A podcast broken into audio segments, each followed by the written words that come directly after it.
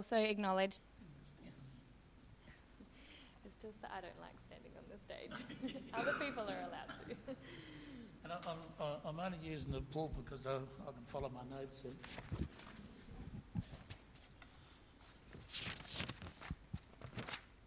You mentioned the um, the NAIDOC. They're the N- N- NAIDOC National Awards. Um, each state also has their own awards, which are consistent with all the awards at the national level. So, Robert, myself, and I've invited Elliot Keane from the Baptist Churches SA, he's one of the leaders there, um, to come and join us tomorrow because they have two awards that sit together. Is the Premier's Award, um, and it's a very honourable award to win as an Aboriginal person. And then sitting alongside that is uh, the state NAIDOC awards. So um, yeah, um, I think if you go onto the the NAIDOC SA Facebook page, a little bit later you'll find out who won those awards. And we've had um, a number of people in our church that have won some of those most significant awards, and my wife has won the Premier's Award for her work. Yeah. As an Aboriginal doctor, um, in the work she's done around the country. So um, it, it does give people an indication of the incredible amount of work that Aboriginal people do in South Australia. Um, we also, I think, you're going to show the um, NAIDOC church service after, maybe, the poster. Yeah. Oh, no, it doesn't matter. I'm just going to make reference to it.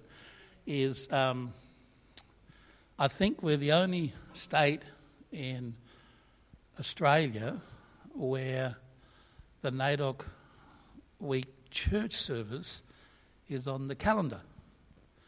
Uh, so that's the first thing. And the second thing is that I, as a pastor of the Aboriginal Church, sit on the NAIDOC committee. Um, so it's a, it's a great honour that we have as a church in being able to do that. And so um, I, each year I try and invite those that we've connected with um, over the year. And Glen Osmond Baptist Church is an important church because each year you invite us back. um, so each year, which means that you have a, can have a special focus then back onto NAIDOC Week. And each year, NAIDOC Week has a different theme. And so um, I'm going to um, just, just read from the NAIDOC site because there's a reason why they have the theme. It's not just a theme for namesake, but it also there's a reason why they have the theme. Um, the first thing I'll ask is, does anyone know what NAIDOC stands for? It's an acronym for something. So we know N stands for national. Aboriginal, yeah. And then I is Islander. and then Day Observance Committee. So that's how it started off. So if you ever hear NAIDOC, that's what it, that's what it means. And the theme for this year is get up, stand up, show up. show up. Yeah. Um, so Na- NAIDOC Week is always an opportunity for us to celebrate um, what we do as an Aboriginal and Torres Strait Islander community. Um, and the National NAIDOC Committee explained how this year's theme reflects and acknowledges the hidden history of this country and the significant acts and achievements of Aboriginal and Torres Strait Islander peoples in the fight for their rights. The NAIDOC National Committee stated how this year's NAIDOC week theme can be translated into action, whether it's seeking proper environmental, cultural, and heritage protections, constitutional change, a comprehensive process of truth telling, working towards treaty, or calling out racism, we must do it together. We must do it together. It's also time to celebrate the many who have been driven and led the charge in our communities over generations. They've been heroes and champions of charge of equal rights and even basic human rights. You know, I, I talk to a lot of our young Aboriginal men and women, and I say to them, the reason you have the rights today is because of what your parents and your grandparents and others in this country fought for. So don't let it slip by those opportunities. The, ch- the theme is about the desire to change the relationships between Aboriginal and Torres Strait Islander peoples and non Indigenous Australians to one that is based on justice, and I see that word quite often in the songs, and equity, and the proper recognition of Aboriginal and Torres Strait Islander people's rights.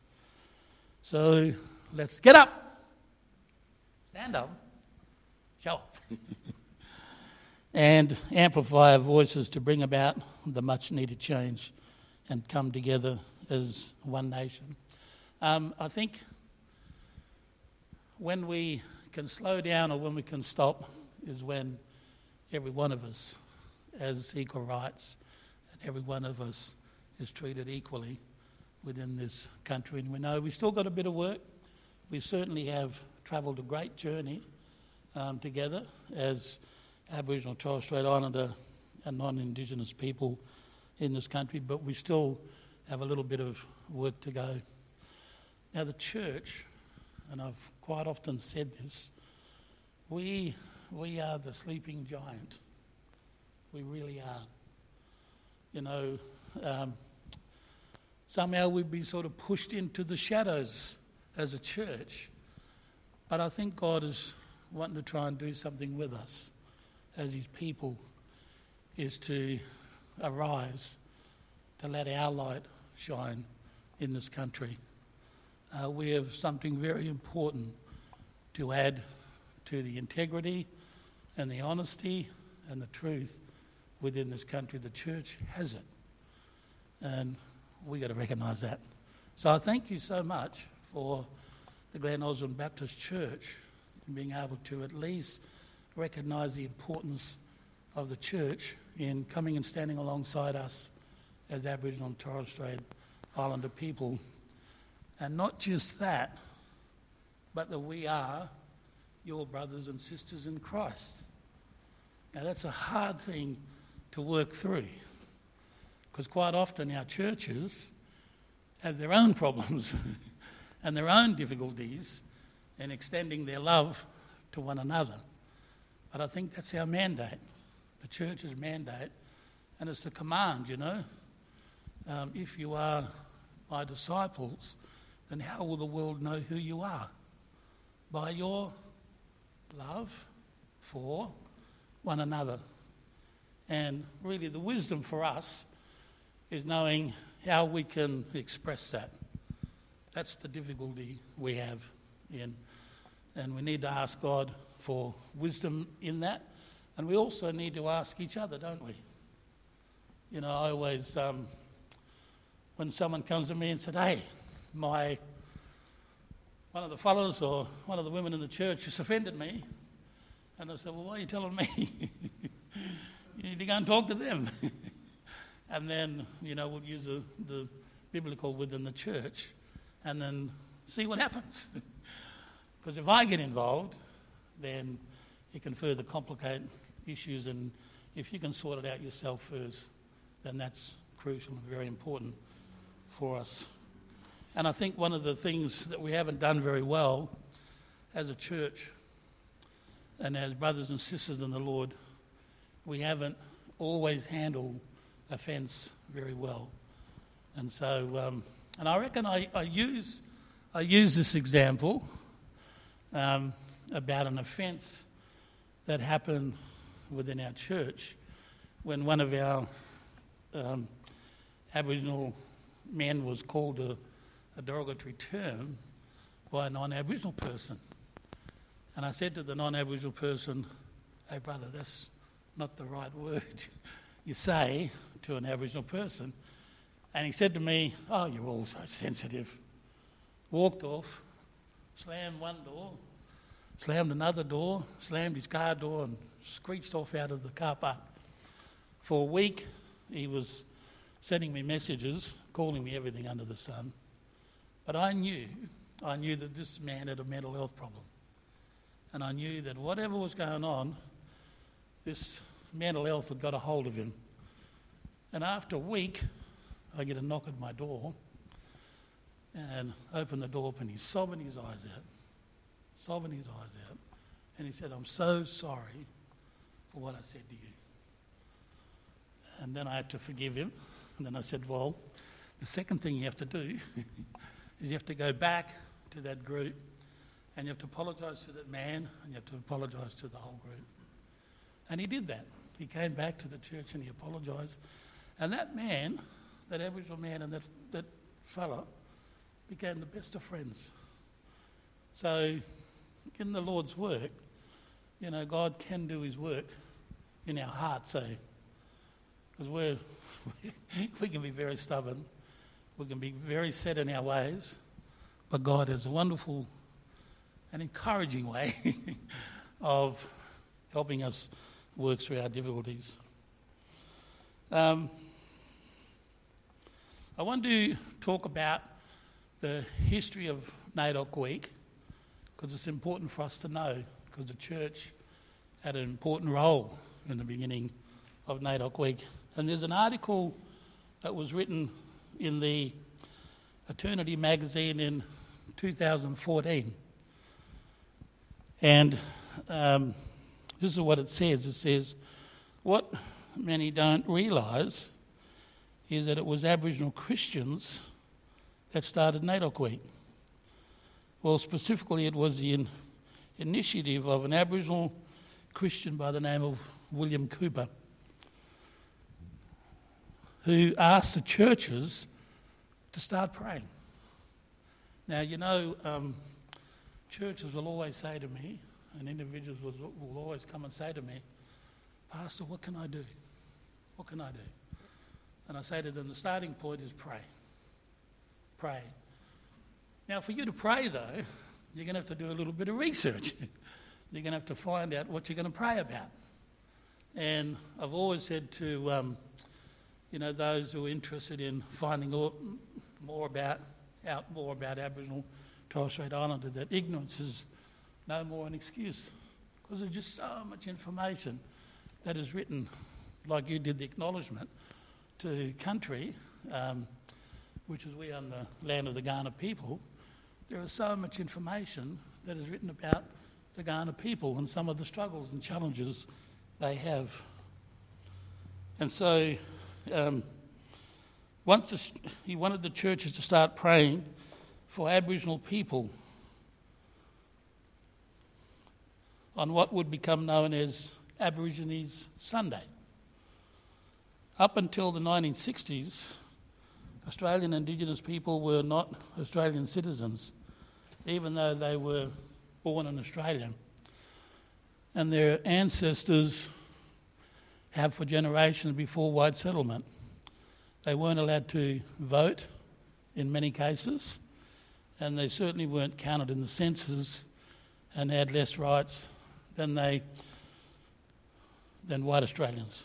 And um, from from my age, I'm 62 this year, but from year zero to seven, I was not a, counted on the census. So I was part of the flora and fauna. And so um, in 1967, and I praise the Lord for this country in moving a, uh, saying yes to a vote for one is the federal parliament to take responsibility for Aboriginal issues right around the country because there was just so much inconsistency. And the second thing is they also voted yes for Aboriginal people to be counted on the census. So in 1935, William Cooper, who found the Aboriginal League, drafted a petition to King George V asking for special Aboriginal electorates in the Australian Parliament. Cooper presented then Prime Minister Lyons with a proposed national policy for Aboriginals. This was rejected. When the request fell on deaf ears, he coordinated Aboriginal marches throughout the streets of Sydney and Melbourne on Australia Day 1936, calling the day of mourning. Cooper then sought to help, sought help from his friends from where? The church. To establish Aboriginal Sunday, to pray for the success of missions and the uplift of the Aboriginal people. It quickly caught on. The first Aboriginal Sunday was 28th of January 1940. Eventually, almost all churches had special prayers for the Aboriginal people on the Sunday before Australia Day. Maybe that's something we need to go back to, is to be able to say to the churches around this country, we need a day, we need a special day where the church can pray specifically for the Aboriginal and Torres Strait Islander peoples. That Aboriginal Sunday down the track was shifted, and now we have the full week of NAIDOC Week. I wanted to mention something about William Cooper, um, and this was this was an article written in the Sydney Morning Herald on December the 13th, 2010. And the, the article read Israelis honour Aboriginal activists who led pro- protests against the Holocaust. 15 descendants of the Aboriginal activist William Cooper were in Jerusalem yesterday for the announcement of a new academic chair at the Holocaust History Museum of Yad Vashem in honour of their forefather. Less than a month after, I think it's Kristallnacht, the night of ransacking of Jewish shops and homes across Germany, Mr. Cooper led a march from his home in the Melbourne suburb of Footscray to the German consulate to denounce the cruel persecutions of the Jewish people by the Nazi go- or the government of Germany.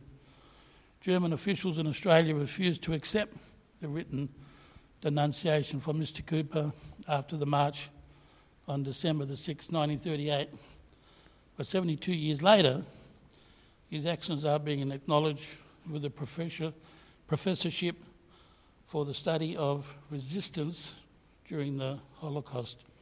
Why I read that is because quite often people misinterpret our actions in wanting the church to respond to the needs of Aboriginal and Torres Strait Islander people in this country. We also, that, that is not our only mandate, we also look at uh, everyone in this country whose rights and um, have been violated or that we as a country need to respond to their needs because we have to travel together as one in this country. So it's not that we have always said, well, that's all we care about as Aboriginal Torres Strait Islander people. As Christians, Aboriginal Christians, we care about everyone.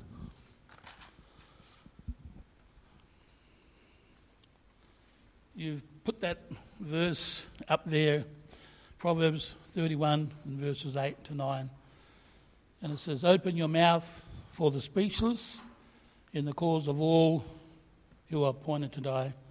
Open your mouth, judge righteously, and plead the cause of the poor and needy. And a little statement I want to make is justice, the work of justice, begins with prayer. It really does begin with prayer. And as we seek justice on behalf of others, we rely also on an amazing God, an amazing God. to help us do what is only possible with and through Him.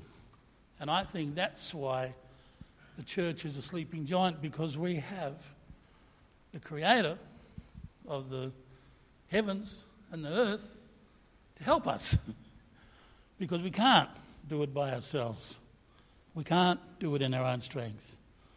So we not only have each other, we also have this amazing God of ours. And I had a, um, a situation within the last couple of weeks where I had no idea what I was going to do. And there was a leader within the church or a leader within the community. People have this huge expectation on you that you'll know what to do, Pastor. you'll give us the right advice. You'll come in and you'll sort it all out. But uh, one thing I've learned in Aboriginal community and community in general is blood is thicker than water. And if you do the wrong thing, you can get all that family turned against you. And so I said to the family, and I spoke to the elders, because elders still, we still have a, an important place in our culture and within our families. I said to them, well, you, only have, you can only do one thing, know. Pray. and ask God to, uh, uh, to help you work out what to do. And then they came back. Um, one of the elders rang me up at 11.30 at night. I thought she was fast asleep. I think, what are you doing now? But a real urgent matter, you know. And she said, I want to thank you for giving us instruction about what to do. And all I said was just pray. Quite often it's that simple, eh? It's that simple. Sometimes we overcomplicate everything, and then we try and work out everything within our own minds of what we do and what we shouldn't do. But the thing we should do is get down and pray. In relation to justice, I think we have to pray for all the people involved in seeking justice. It's firstly the people who experienced the injustice. We pray for the people who cause the injustice. And we pray for the people who have the power to change the situation. And then we also pray for one another.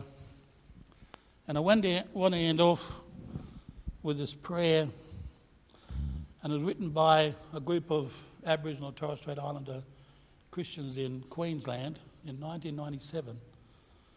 And it sort of pulls together everything that I was trying to say this morning. And it says, Holy Father, God of love, you are the creator of all things. We acknowledge the pain and shame of our history and the suffering of our people, and we ask you for forgiveness. We thank you for the survival of Indigenous culture. Our hope is in you because you gave your Son Jesus to reconcile the world to you. We pray for your strength and grace to forgive, accept, and love one another as you love us, and forgive and accept us in the sacrifice of your Son.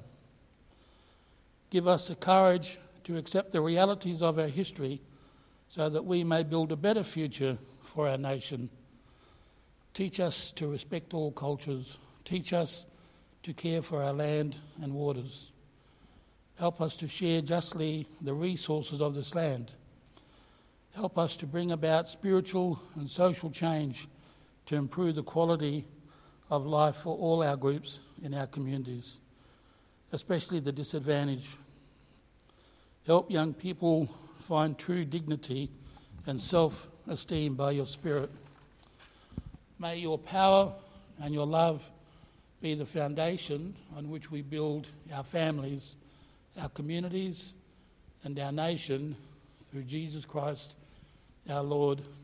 Amen. Now, you can download that prayer, um, and I might just send the little link to it. But I'll give you a, a bit of a warning. um, is when you start praying, God will start moving.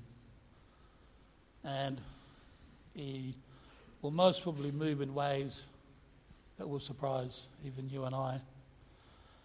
And who knows, He might ask you to get up, stand up, and show up. Amen? Thank you.